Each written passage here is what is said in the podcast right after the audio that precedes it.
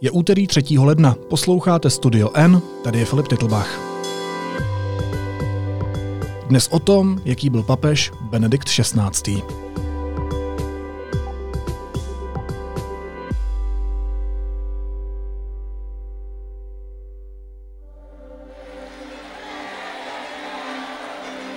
Cari amici, sono felice di essere con voi, circondato dalla bellezza del creato e dalla vostra simpatia che mi fa molto bene. Grazie per la vostra amicizia e il vostro affetto.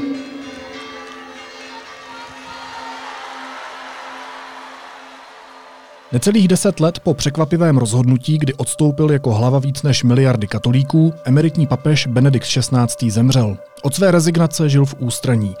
Jakým způsobem ovlivnil směřování katolické církve? Budu se o tom bavit s literárním historikem Martinem C. Putnou, autorem literatury o českém katolicismu. Martine, vítej, ahoj. Ahoj.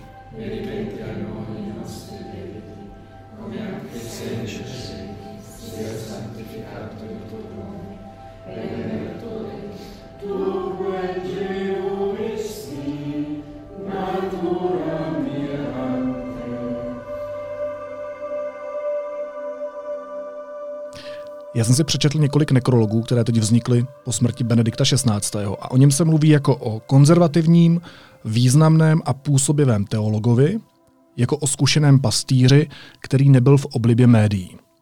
Je to pravdivý popis Josefa Ratzingera? Ne. A jaký je pravdivý popis Josefa Ratzingera?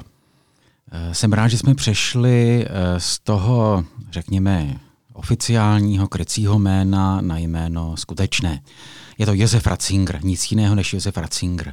A e, vzhledem k tomu, že už mezi tím klepe na nebeskou bránu, tam neznají žádné tituly, tam znají jenom jména.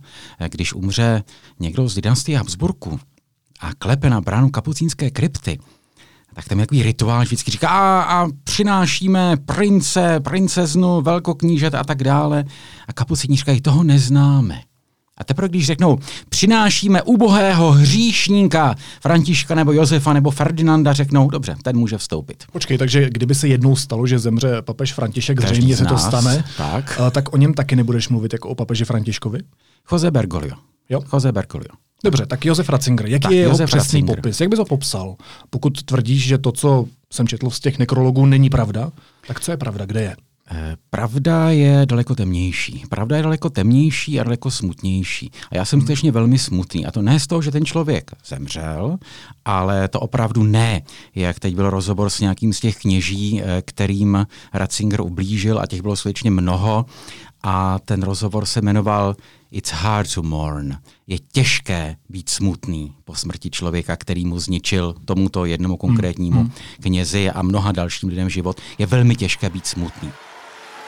Voi sapete che questo soggiorno mio è diverso da quelli precedenti. Non sono più pontefice sommo della Chiesa Cattolica fino alle 8 di sera sono ancora poi non più. Eh, Já jsem smutný z něčeho úplně jiného. Já jsem smutný z těch nekrologů a z toho, jak eh, ten lesk a sláva eh, a ta mediální popularita a ty kožené peleríny a ty eh, vatikánské malby a ty uniformy švýcarských gardistů, jak překli pravdu. Jak si eh, ten svět mediální katolický stejně jako ten vnější sekulární, jak přestali vnímat, kdo ten člověk doopravdy byl a co měl za sebou. Přestože o tom předtím bylo množství knih a článků, všechno to bylo popsáno, a všichni přistoupili, a teď v těch nekrolozích se to znovu ukazuje, na to, no on byl takový jako velký teolog, dobře, možná byl trochu nepraktický, Možná ho se někdo- to v nekrolozích všem tím světovým osobnostem. Typu třeba Alžběta II. taky byla řada lidí, která kvůli minulosti dynastie a toho, co dělala Velká Británie v minulosti, jak si odmítala se připojit do Určitě, pláče. srovnání je docela zajímavé. To srovnání je docela zajímavé e, a budu o něm přemýšlet.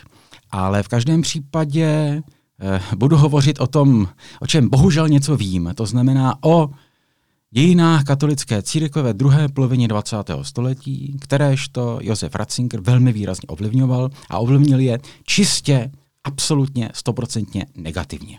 Takže kdo to byl? jedna věc je to, co bylo do let 60. To znamená, německý teolog, to, že mu vyčítá, že byl v Hitlerjugend, je samozřejmě absurdita, protože to je jako u nás jsme byli všichni v pioníru. Jo, čili, ne, to není KSČ, to byla to... To je pionýr, jo? To je pionýr. Hitlerjugend byl prostě povinný pionýr, jo, hmm. že to je opravdu, to je úplně absurdní obvinění, jo, jako o to nejde. Takže to je to, irrelevantní. To je úplně, to je naprosto irrelevantní. Hmm. Jo. Relevantní je, co činil v době, kdy už byl dospělý, trestně odpovědný a mocný. To znamená od 60, od, respektive od sklonku 60. let, kdy on vlastně poté, co působil na univerzitě v Tübingen, se přesunul e, do Říma a stal se potom druhým mužem e, Karla Vojtily, e, v podstatě jakoby tím, kdo tam de facto rozhodoval a ten, kdo byl také tím, jak se říká, ghostwriterem velké části těch textů, které byly produkovány jaksi pod jménem e, e, tehdejšího papeže Karla Vojtily. A to hlavní, co učinil, když to jako velmi schrnu, jednoduše, je odvrat od druhého vatikánského koncilu, odvrat od katolické reformy. Co jo, to znamená? v letech 1962 až 1965 proběhl druhý vatikánský koncil. To znamená, eh, asi vlastně největší v dějinách vůbec prostě shromáždění katolických biskupů a zároveň dalších teologů, mm, eh, který řekl, tak ten moderní svět vypadá trošku jinak a bylo by trochu směšné dál lpět na všech vnějšnostech, které se z tradice dochovaly, když některé už opravdu nefungují. A došlo k takovým věcem, jako bylo, jako bylo eh, to obrácení oltářů, takže mše se slouží tváří k lidu, k zavedení národních jazyků do liturgie, k mnoha různým věcem. A mělo mhm. to ještě pokračovat. Samozřejmě v plánu byly i takové ty věci jako eh, zrušení celibátu a tak dále. Ale takže už... odmítal uhnout z dogmat ještě je to složitější. Jo? Tam některé reformy, reformy proběhly, eh, na některé už nedošlo. Eh, samozřejmě jako každá radikální reforma nebo i relativně radikální, to sebou neslo všechny možné e, zmatky, někteří prostě bláznili, přeháněli. E, byla, tak, byla to doba 60. let zkrátka, jo? ta prostě divoká doba e, Beatles, hippies a tak dále. A druhý vatikánský koncil patří do tohoto kontextu. Mm-hmm. A e, když potom nastoupil 1978 na papežský stolec Karol Vojtila, tak Ratzinger se stává jeho, říkám, druhým mužem roku 1981. Stává se prefektem Kongregace pro nauku víry, což je nástupnická organizace inkvizice. Doslovně. Jo, byl mhm. úřad svaté inkvizice, který byl přejmenován na Kongregace pro nauku víry. Dnes se zase jmenuje ještě nějak jako jinak, ale je to stále to též. Čili ten, kdo měl vlastně střežit takzvanou čistotu víry. A on v této funkci se stal skutečně tím velkým inkvizitorem, jak to známe z Dostojevského, že nemáme na Dostojevského mnoha ohledech, ale jakožto, jak říkám, analytik temno, ty Dostojevský geniální, jo, a ta postava velkého inkvizitora z bratrů Karamazových, ta je jaksi velmi sugestivní. A tohle přesně Ratzinger začal dělat. Připomně, kdo je velký inkvizitor. Velký inkvizitor je postava, která říká, eh, ať už se nám do toho pán Bůh neplete. My máme ten úřad, my máme tu instituci a my to teď budeme hlídat. Nedej bože, aby se nám do toho pán Bůh pletl.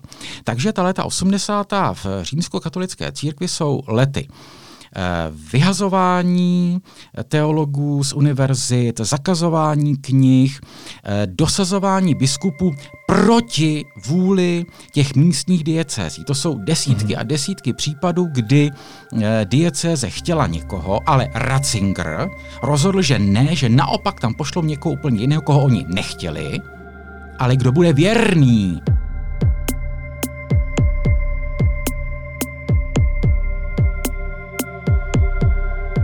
prosadíme toho, kdo je poslušný, kdo je prostě věrný instituci. Jo? A kdo bude s námi bojovat proti všemožným reformám. A proto ta přezdívka uh, papež Panzer, papež uh, tank v češtině? Ano, ano, přesně tak, přesně tak. Zároveň tam já jenom jako zvedám varovně, varovně uh, prst. Zvedáš, ano. Aby to, ano, zvedám tady, aby to potom nevyznívalo jaksi germanofobně. Jo? Mm, mm. To opravdu nemám rád, když se říká, že Ratzinger byl špatný, protože byl Němec. Mm, ne, mm. v žádném případě. Naopak, právě když jsem vlastně už v 90. letech trávil nějakou dobu v Německu, tak jsem prvé zjistil to, co v našich končinách ani tolik známo nebylo. Jaké strašné škody on tam napáchal. Jo, dneska už málo kdo zná, nebo relativně málo jsou známa jména jako Hans King nebo Eugen Treverman, to znamená těch reformních teologů. King byl ostatní jeho kolega Stýběnek, který on postupně e, zlikvidoval zkrátka. Prostě zakázal jim vyučovat na teologických fakultách. Než jeden krok a druhý krok a třetí krok a čtvrtý krok, až je prostě vytlačil. A doporučuji každému, ať si přečte od Hanse Kinga, kromě jiných knih pozoruhodných, jeho vzpomínky, které se nazývají Vybojovaná svoboda, když to česky před pár lety, a tam on popisuje poměrně podrobně, jak Ratzinger postupoval. Jo? A to ještě není dovedeno až úplně do současnosti. A potom zase osud... A řekneš mi jak?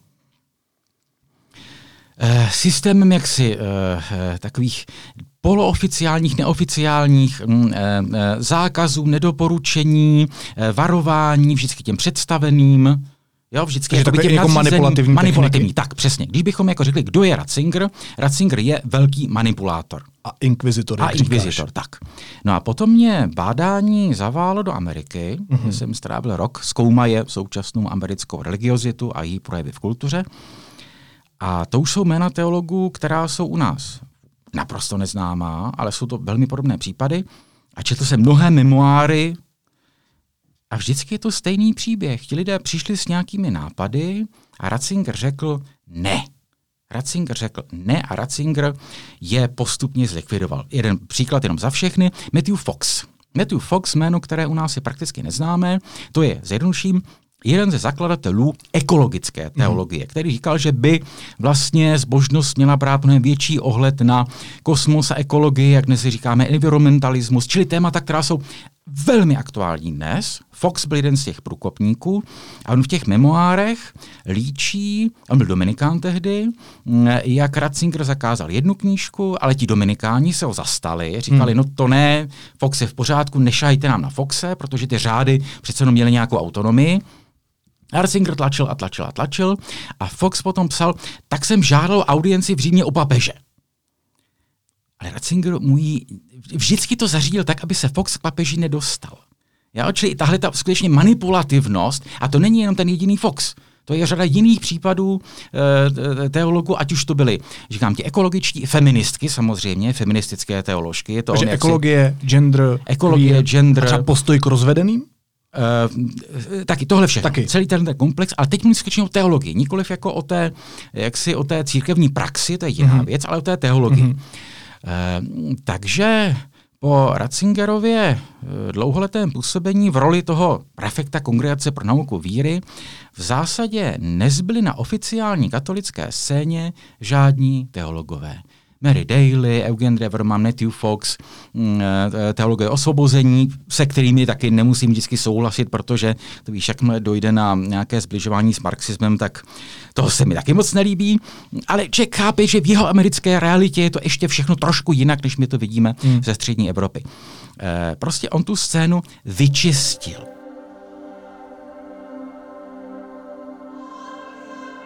Takže když se dnes říká, on byl velký teolog, Eh, tak je to opravdu strašné, příšerné, smutné. Ano, je velký teolog. Díky tomu. Že jiní nezbyli. Že jiní nezbyli. Že všechny ostatní velké teology pan Ratzinger ze své funkce zlikvidoval.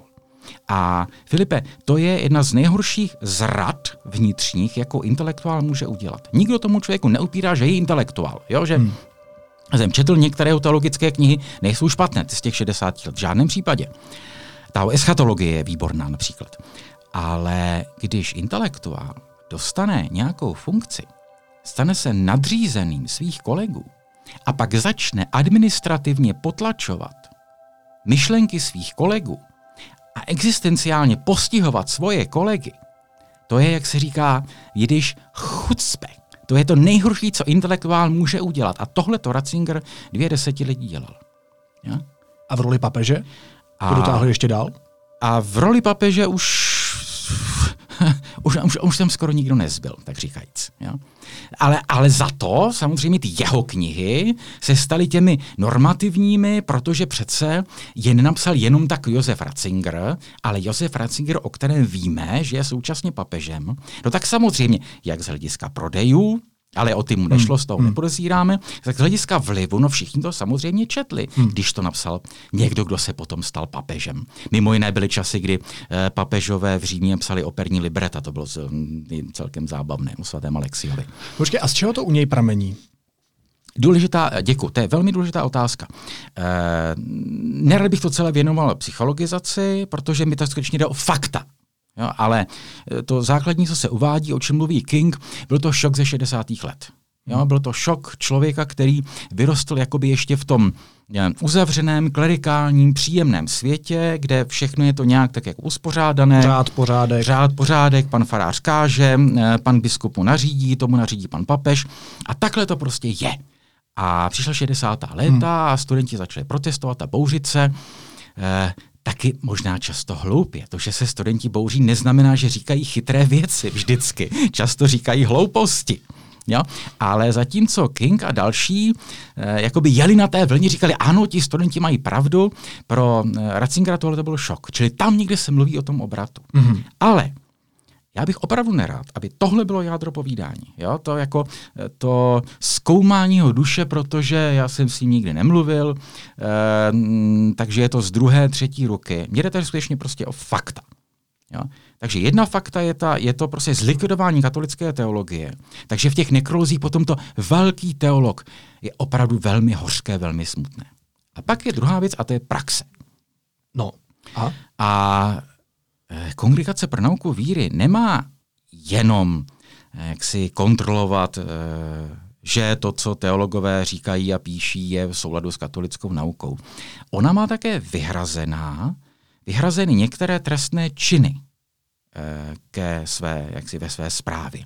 A to jsou ty činy, které se týkají toho, a už jsme u toho jaksi nejodpornějšího, totiž u toho sexuálního zneužívání. Hmm. Čili tento člověk byl několik desetiletí prefektem, čili předsedou kongregace, ke které všechny ty věci šly. Co s nimi dělal? Nic. Nic, protože součástí toho jaksi obrazu toho světa starého, dobrého je, že se nesmí otřást autorita instituce. Aha, takže mu šlo o církev, ale ne o lidi. E, velmi zjednodušeně řečeno. Velmi zjednodušeně řečeno. To, je to, čím třeba Dominika Duku, který taky hájil církev. To je typický Ratzingerian. To je typický Ratzingerian, to je úplně stejná logika. To znamená, hmm. hlavně, aby z toho nebyla ostuda. Hlavně musí si církev zachovat dobrou tvář. Povím jednu historku. Promiň, a zachovala? výsledky jsou, myslím, dost zřetelné po celém světě. Eh, že když se řekne katolický kněz, tak eh, eh, bohužel pro mnoho lidí to první, co si vybaví, aha, to jsou ti, co zneužívají děti. Jo, což je strašlivé, nespravedlivé vůči jaksi velkému množství skvělých katolických kněží. Ale toto je Ratzingerova vina. Jo? A e, drobnou historku z českého prostředí. Mm, že to dávno, jsem se tehdy hodně kamarádil s jednou řeholnicí a ona říkala, no víš, teď ten náš sesterský mužský klášter, on má teď nějaké velké problémy, mm, ale to já ti nemůžu říct, protože to je jenom mezi námi duchovními osobami. Hmm. No po pár letech se ukázalo, že tam přesně šlo o to zneužívání a teď ta typická formulace, kterou tahle ta sestra jako velmi hodná osoba použila, to je mezi námi duchovními. Jo? To je to vnímání těch dvou kast. Jo? Lidé se dělí na dvě kategorie, dvě kasty. Jsou ti duchovní, to jsou ti, kdo mají to posvěcení, kdo mají toho svatého ducha, a ti jsou jakoby nad zákonem. A když se tam něco stane, o tom se nemluví. A pak jste vy ostatní lajíci a vy máte prostě chodit do kostela a být poslušní. Hmm. A tohle to byl Ratzingerův svět. A výsledky e, jsou opravdu e, jaksi prostě strašlivé a zase s dovolením prostě historku. E, ta nebude česká, ta bude irská. Jsem byl na nějaké konferenci v Irsku a to bylo, myslím, 2013 a tam zrovna prostě propukali, propukla další vlna těch prostě skandálů a byla tam já jsem byl nějaké jaksi literární konferenci a současně probíhala eh, jaksi veřejně přístupná konference těch obětí zneužívání. Mm-hmm. A celý Dublin byl polepený plagáty. Přijďte se podívat, jak je to doopravdy. Přijďte si poslechnout naše svědectví. Jo? Bylo to tehdy ještě eh, bez, tak říkajíc, schválení biskupu. Jo? To ty oběti a zpřátelení lidé a nějací novináři, sekulární lidé říkali, pojďte o tom mluvit. A ta církev říkala, o tom se hovořit nebude. Výsledek, Irsko, které bylo jednou z nejkatoličtějších zemí Evropy, kde, kde eh, jaksi návštěvnost kostelí byla 90% nebo kolik, během 20 let hmm. prostě spadlo Kam? někam na 20 nebo něco takového. Mě to vykládala tehdy jedna kolegyně, profesorka na té konferenci, jaké všechny ještě okolnosti to mělo, ale potom taky to byla velmi zbožná dáma, ale říkala, no ale v zásadě tohle je ten důvod. Jo? Hmm. Oni nám říkali, vy jste, my jsme ty autority, důvěřujte nám. A pak se ukázalo, že ta důvěra byla prostě zneužívána. A to ne jedním člověkem, ne skupinou, ale systémově. A toto je vina Josefa Ratzingera, protože on byl ten nejvyšší, který o tom mohl rozhodovat. Ty jsi říkal, že nedělal nic, ale zase, abychom byli fair, tak on přijal politiku nulové tolerance, církevně potrestal několik vysoce postavených kněží, kteří byli dřív považováni za nedotknutelné, jsem se dočetl. Byl prvním papežem, který se setkal s oběťmi, prvním, kdo o krizi začal otevřeně diskutovat, se otevřeně. o něm píše. Ano. A tak se ptám, jestli je to opravdu nic, jak tvrdíš, s tou absolutní jistotou, anebo opravdu něco dělal a myslel téměř to vážně. Nic. Dobře, téměř nic. Je to, jsou to až ty poslední roky, kdy hmm. opravdu už to bylo neudržitelné, kdy jeho autorita se skutečně jaksi velmi kývala a on několik roků udělal, ale nebylo to to, co on eh, jaksi, jaksi nebylo to z jeho chutí, nebylo to z jeho vůle, bylo to už to prostě nezbytné. Nešlo to jinak. Nešlo to jinak a bylo to velmi nedůsledné a teprve po jeho abdikaci se potom ještě otevřelo mnoho, mnoho dalších případů e, a ta slavná abdikace, za kterou je tolik chválen, e, se říká, no ona má ještě jiný aspekt. Ona má aspekt ten, že on si tak možná přece jenom trochu uvědomil, v jakém se zbytku, omlouvám se, psychologizuji, to jsem nechtěl, eh, že to opravdu nezvládá, že se prostě blíží strašlivý, strašlivý průšvih. A proč teda ve skutečnosti rezignoval? Bylo to kvůli zdraví, nebo to bylo kvůli těmhle aférám? To nevím, to, jak, si, jak si to... Protože ale on je to jo. bezprecedentní krok v tomhle světě přece. Dosti dlouho se to nestalo. Stalo hmm. se to naposledy ve středověku, kdy papež Celestín, který opravdu nechtěl být papežem, tak hmm. potom abdikoval a jeho nástupce Řehoř ho nechal pro jistotu uvěznit, aby náhodou jste ještě nerozmyslel, aby si upevnil svůj vlastní stolec. Měl jsem o tom jeden pořad na rozhlase o tom prvním abdikovavším papeži. Tak Ratzinger žil taky v ústraní, ale svobodně. E, určitě. A pak je tady ještě další aspekt a to je jeho politika směrem k ultrakonzervativcům. Eh, Josef Ratzinger, jak si říká, byl člověk konzervativní, ano, ale to je taky slovo, které znamená mnoho věcí. Mm-hmm. Jo, konzervativní jak kdo v čem. Taky o sobě často říkám, že v mnoha lidech jsem velký konzervativec, když na to přijde. Ale pak jsou ultrakonzervativci. Jo? To jsou ti, pro které nic není dostatečně staré, dostatečně tradiční a kteří si z určitých tradic vytvoří skutečně fetiš, který prostě věří v nějakou tradici. A to je skupina takzvaných lefevristů podle arcibiskupa Marcela Lefevra, eh, který se v podstatě oddělil s, nějak, s několika dalšími biskupy eh, a vytvořil jmenuje kněžské bratrstvo svatého 50. v podstatě schizmatická církev, kdy formálně tam šlo o latinskou mši, respektive o tridentskou, takzvanou tridentskou mšice 16. století, o které říká, že to je jiná platná. Uh, já na to říkám, no, to si myslí, že pán Bůh je debil, že pán Bůh neumí jinak než latinsky, že když se eh, mše neslouží latinsky, tak se hospodin nakloní z nebes a řekne, neslyším, neslyším, nerozumím, můžete mi to zopakovat latinsky. Jo, prostě, mm-hmm. jo, prostě fixace na nějakou, mm. nějakou věc, která se stane fetišem a která byla e, vlastně zrušena do Vatikánském koncilu a oni si z ní udělali skutečně jak, jakousi prostě náhrad, jakousi náhradní svátost. A nejde jenom, e, ale nejde o tu latinu. Znovu, na latině Filipe není nic špatného a miluju latinské mše. Jo, pokud rozumím, je o, rozumím. o jaksi jejich esenickou formu a, a bohatství toho jazyka a tak dále. Pro ně se z toho stal fetiš a symbol celého toho starého uzavřeného světa, ve kterém, jak říkám, lajci poslouchají pana faráře, farář poslouchá pana biskupa, ženská sedí doma a vaří, jo, a tak dále.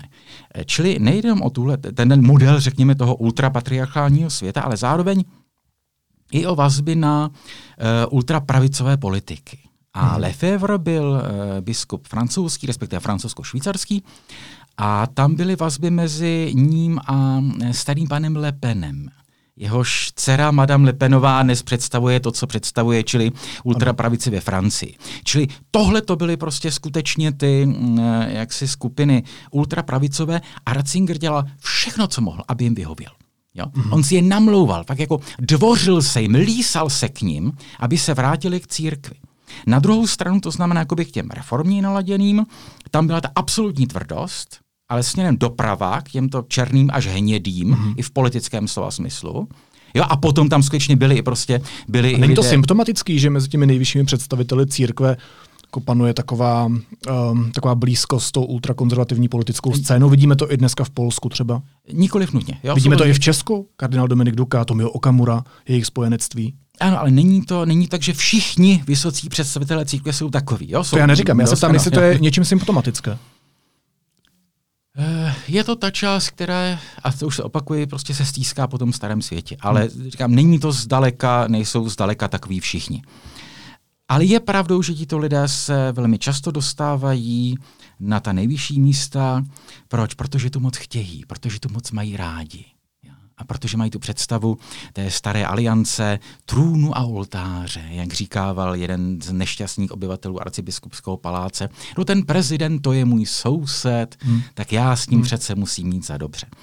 Takže a když říkám ultrapravice, ještě bylo jako jasno se vším všudy, eh, tak eh, součástí toho starého předkoncilního katolického světa byl také antisemitismus. Jo, to, že Takže silí... se bavíme už vyloženě o hnědých lidech. Ano, ano, silý katolík, tak si antisemita. To prostě patřilo k věci, jak si to bylo součástí v různé míře, pochopitelně, ale jsme tady kdysi mluvili o Demlovi, ale součástí velkopáteční liturgie, jo, bylo to modleme se za ty prohnané perfidní židy, aby Bůh sněl závoj ze jejich tváře. A zatímco koncil se židům tak jako napůl huby, ale přece jen aspoň trochu omluvil hmm. za celé dějiny křesťanského antisemitismu, který potom také přispěl jako předpolí k tomu nacistickému, byť něco trochu jiného, ale, ale jo, byl v tom předpolí, no tak toho byl, tohle byli lidé, ti lefebristé a jsou, kteří toto nechtějí, jo, kteří prostě chtějí zpátky ten starý svět, ve kterém katolík má právo nenávidět židy, protože přece nám zabili Krista pána. Jo, čili znovu, než Ratzinger sám byl antisemita, který nenáviděl židy. Ale vytvořil ten systém. S těmito lidmi se přátelil, byli mu bližší, než ti, prostě, než jak si ti e, reformní, snažil se jim vyhovět. V jakém retorickém stylu Ratzinger vystupoval? Protože mně přijde, že to má takový ten piďovský nádech trošku. Mm, Ač introvert. Máš-li na mysli, řekněme, ty konspirační teorie, tohle to on nehlásal, jo? To ne, jo? To je až záležitost několika posledních let, kdy ty prostě proruské organizace začaly tedy šířit ty prostě konspirace o světovém spiknutí, další verze na hmm. světové spiknutí hmm. židů a zednářů. Tohle to on nedělal. Eh, ty jeho eh, jak bych tom řekli, promluvy eh, byly, jak si viděl několik těch generálních audiencí, eh, tedy ne naživo, hm, říkám, jsem se tomu spíš vyhýbal, ale v Americe se o tom nějak mluvilo, tak jsem to zhlédl. Eh, to byla taková vlastně velmi kultivovaná povídání, vždycky říkal jako a dnes máme v kalendáři svátek nějakého svatého toho a ten je významný tím a tím eh, a hm, pověděl několik jako věc z té staré tradice, velmi hezky kultivovaně, vzdělaně a užijte si Řím, jo, milí poutníci, bude to fajn. Jo, čili tam jako by nebylo nic proti ničemu. No ancora col mio cuore, col mio amore, con la mia preghiera con la mia riflessione, con tutte le mie forze interiori lavorare. Jo, nebyl, nebyl jakoby agresivní rétor, ne, to v, to v žádném případě. Já myslel spíš tím lpěním na těch dogmatech. Zase, to by se potřebí rozlišovat. Eh, co jsou to dogmata?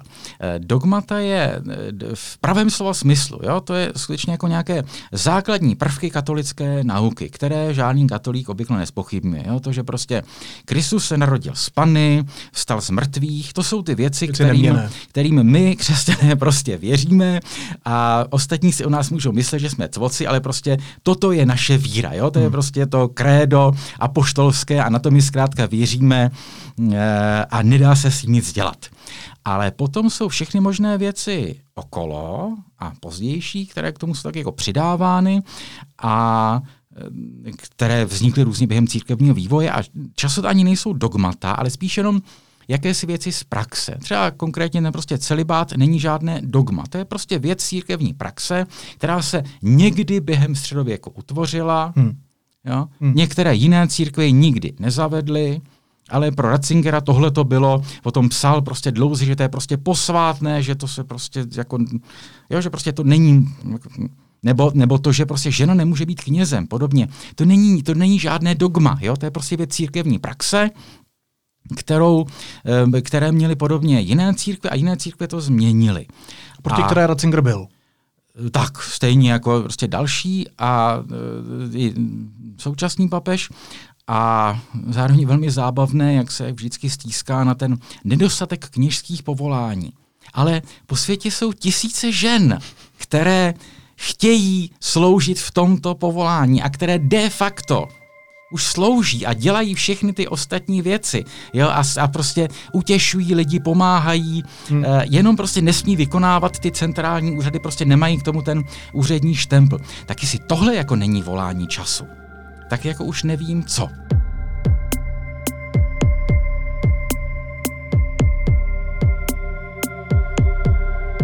Eh, je to opravdu otázka toho, co to křesťanství je.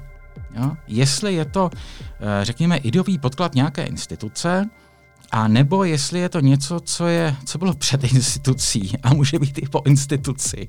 No a jak to je? Eh, a co jsou to ty křesťanské hodnoty? Jo? Co jsou ty křesťanské hodnoty?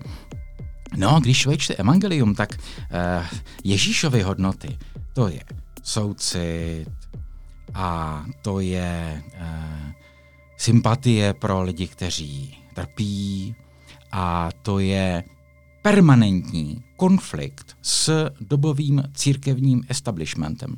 Běda vám, zákonníci a farizejové, jo? běda vám, vy kajfášové, běda vám, vy pokrytci. Vy, kteří eh, vy si vymýšlíte pro lidi, nebo z tradice, jak si hlásáte a tvrdě vyžadujete 1050 různých nařízení, ale uniká vám smysl té věci. Jo? Vy, kteří sedíte komára a propouštíte velblouda, jo? vy, kteří vidíte třísku v oku bratra svého a tak dále. Jo? Všechno to prostě podobenství. To je v absolutním rozporu s tím, jak představoval křesťanství Josef Ratzinger.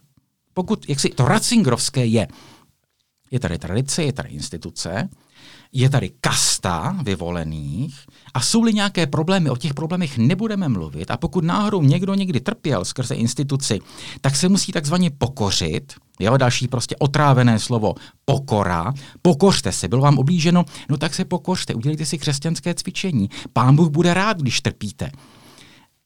To je tak hluboce protikřesťanské, nebo přesně proti Ježíšovské. Ty jsi zmiňoval současného papeže Františka. Nakolik je odlišný od Benedikta XVI. Uh, o něm, uh, rozhodně je to jiný styl, ale mm, asi bych se o něm nechtěl vyjadřovat. Jo? To bych nechal na nějako... Na, je to rozhodně jako velmi jiný styl jednání. Jo? To, je, to budíš prostě... Jako, to je zcela evidentní. Já se spíš ptám na obsah. To bych si skutečně nechal najít. A proč? Protože Eh, tenhle rozhovor je o Ratzingerovi a No tak pokud Ratzinger nějakým způsobem negativně ovlivnil katolickou církev, mm-hmm. jak říkáš, tak je přece otázka na místě, zda František v tom pokračuje?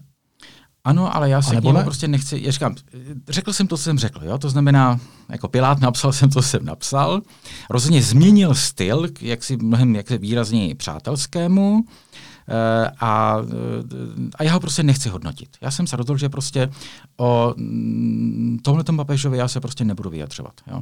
Pokud to není něco, co je opravdu v oblasti jaksi mé výsostné kompetence. To znamená, když něco řekne o e, ruském humanismu podle Dostojevského, e, což zase povídal jednou v rámci reflexe Ukrajiny, tak k tomu říkám, ano, kež by mluvil o tom, čemu rozumí ale obecně ho prostě, prostě nebudu ho hodnotit tečka.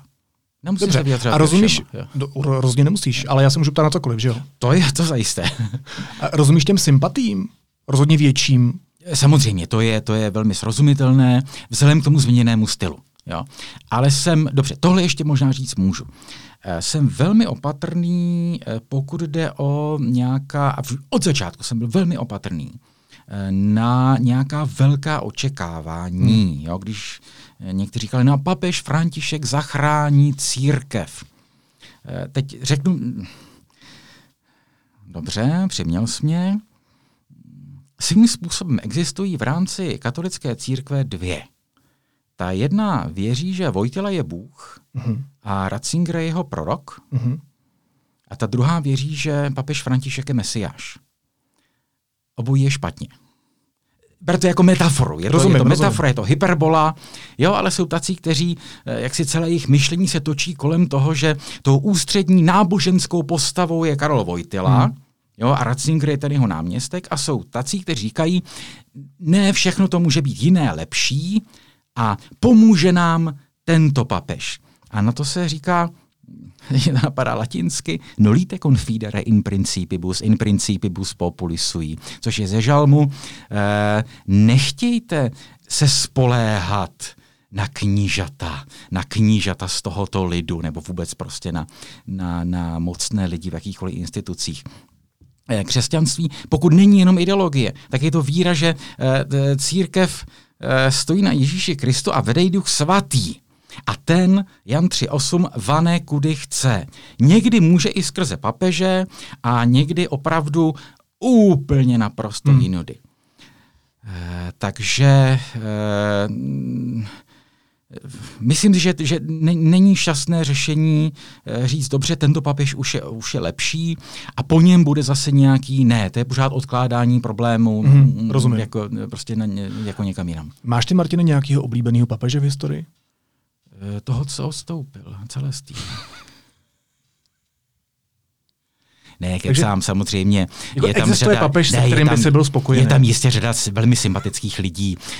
T- úžasná postava je Jan 23., eh, který svolal vatikánský koncil a který má, eh, má vlastně úžasné osobní dějiny eh, za druhé světové války, kde on byl nunciem v Bulharsku a Turecku Mhm. a zachránil desítky tisíc lidí, židů, jo, kterým prostě pomáhal ven. Eh, takže tohle je třeba úžasná postava. Paradoxně mám jisté, třeba úžasně Lev Veliký, eh, který, aspoň podle té legendy, vlastně odvrátil od Itálie nájezd Hunů a um, jo, je tam řada, jsou papeži humanisté, um, dokonce vlastně i ti renesanční papeži, jako by ti špatní, um, aspoň třeba měli smysl pro umění. Jo? Borgia byl jistě eh, velký padouch. eh, Ratzinger hrál skvěle na klavír. Tomu jistě budíš, tomu, tomu, to je jistě pozitivní věc. Ale po Borgiovi nám prostě zbyly ve Vatikánu e, úžasné, e, úžasné fresky a hmm. mnoho umění a, a e, chránil neortodoxní filozofy před inkvizicí, takže jako, jako na různý papežích se najde jako lecos, e, lecos dobrého. Já jsem hledal i na Ratzingerovi a našel jsem jedno. On měl rád kočky. Víš, já jsem, já už jsem na světě dlouho a já jsem zažil hodně lidí, kteří mají rádi zvířata proto, že nemají rádi lidi. Říká Martin C. Putna, literární historik. Je A mi to moc autor- líto, že to bylo takhle smutné. Je mi to líto, ale prostě, a vím, že prostě budou strašně nadávky, budu dostávat, eh, jak se říká, To už se děje s epizodama se jako s tebou. děje a eh, tak jenom doufám, že to prostě ne. Ještě mi řekni, ty máš nějaký No. zvíře? Eh, ne. eh, Máš rád lidi? eh, Snažím se, Máš rád lidi? eh, snažím se a Martine, někdy je máš to... rád lidi, anebo ne? Snažím se mít rád i Josefa Ratzingera. Děkuji za rozhovor. Měj se hezky, ahoj. Ahoj.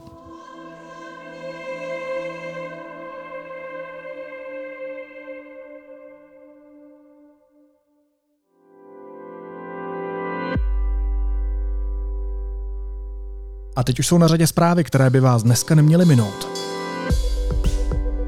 Šanghaji je nyní nakaženo covidem až 70% obyvatel této 25-milionové metropole. Odhaduje to tamní expertní panel.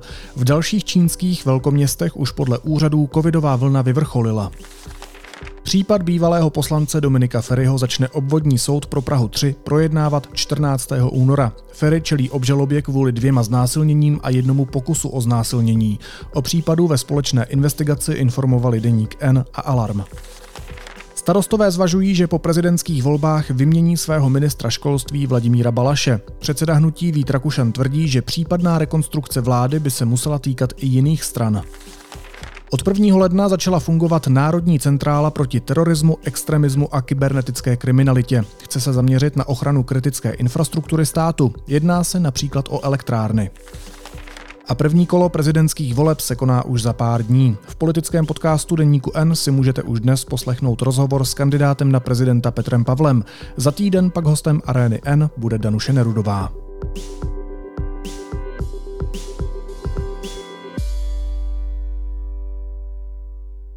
A na závěr ještě jízlivá poznámka.